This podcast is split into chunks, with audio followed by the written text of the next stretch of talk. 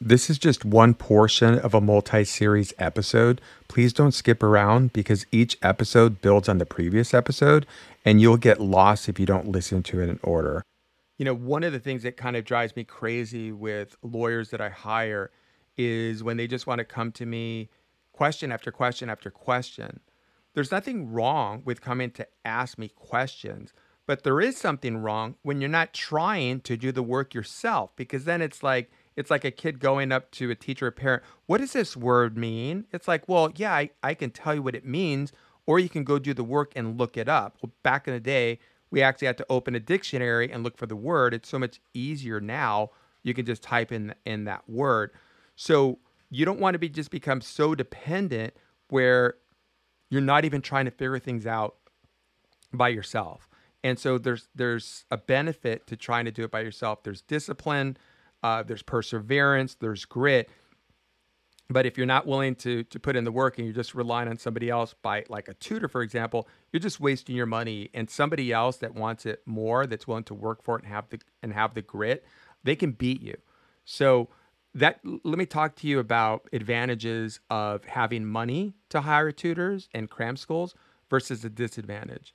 Well, the disadvantage is, like I said, it can make you weak if you're just relying on other people to do the work or thinking that just because I'm in this cram school or just because I'm doing this prep course, I'm automatically going to do, you know, you know, get better grades.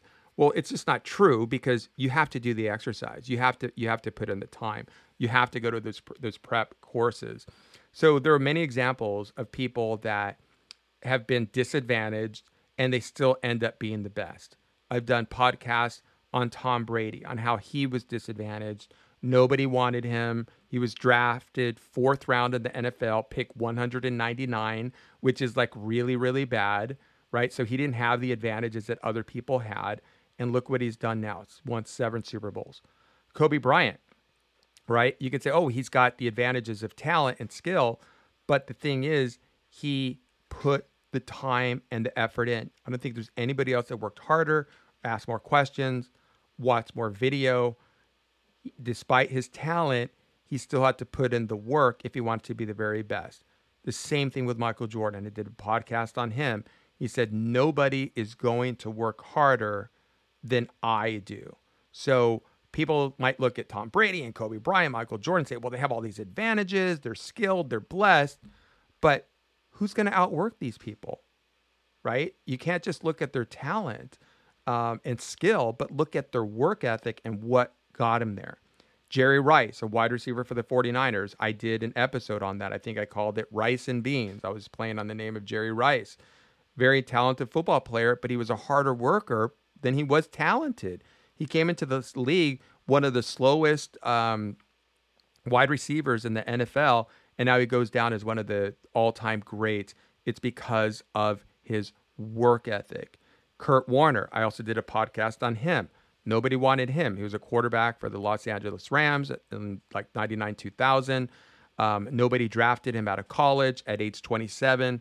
He was working in a grocery store, earning, I don't know, just above minimum wage, working the graveyard shift. And he finally got a chance. And in his first year, he won a Super Bowl with the Rams. He was the first quarterback to um, throw for over 400 yards in a Super Bowl. He was Super Bowl MVP but he didn't have the advantages. So if all you do is focus on, oh, I don't have the advantages, I don't have the money, I can't buy this, I can't buy that, or people that are going to private schools have an advantage over me, or my I'm not going to the best school district. If that's all you're focusing on, it's only going to take you so far. Because I just named Tom Brady, Kobe Bryant, Michael Jordan, Jerry Rice, and Kurt Warner. It's their work ethic that got them to where they are. And it is a lie to just focus on talent because the book talent there's a book called Talent is Never Enough by John Maxwell. and he's absolutely right. Tom Brady, Kobe Bryant, Michael Jordan, Jerry Rice, and Kurt Warner did not just rely on whatever talent that they have. We all have talents. But if it was all talent that they had, they wouldn't have to go through those grueling work work ethic and workouts. It, it would be an insult to Kobe Bryant to say that he was as great a player as he was because of his talent. And would be an insult to him because look at how hard he worked. it would discount all of the effort and watching the hours of video and the training sessions in the basketball gym, in the weight room, in watching all the films. It discounts all of his effort, and that has to count for something. So, um, the challenge and what you want to do is if you're going to be wanting to go to what a top school is your entrance exams are going to be important. So like the sat and act it could be more important than your grade point average. So find a prep course or books and go through these questions. Find practice sat questions. Now the california university of california school systems just came up with a new policy um, as a result of a, a settlement a lawsuit filed by students against the university of california school system where the University California system settled and they are no longer going to be requiring the SAT or ACT. I think it's an extraordinary um, development. And the issue is it's supposed to increase diversity in the UC school systems. Um, so if you plan on going to a UC California school system, then you don't have to worry about preparing for the SAT or ACT, at least for now, unless that changes.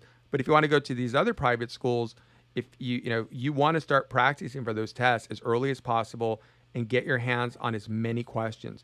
Don't wait the week or the month or whatever to start preparing for the SAT. You can start preparing for the SAT in the eighth grade, I, I think, or ninth grade.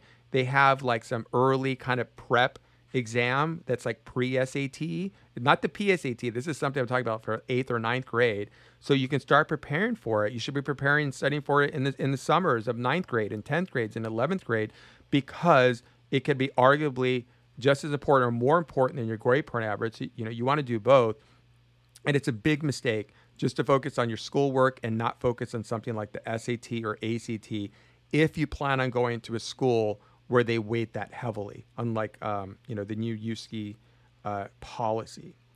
So work to overcome the advantages that other people will always have because they're going to the best prep schools, the best whatever.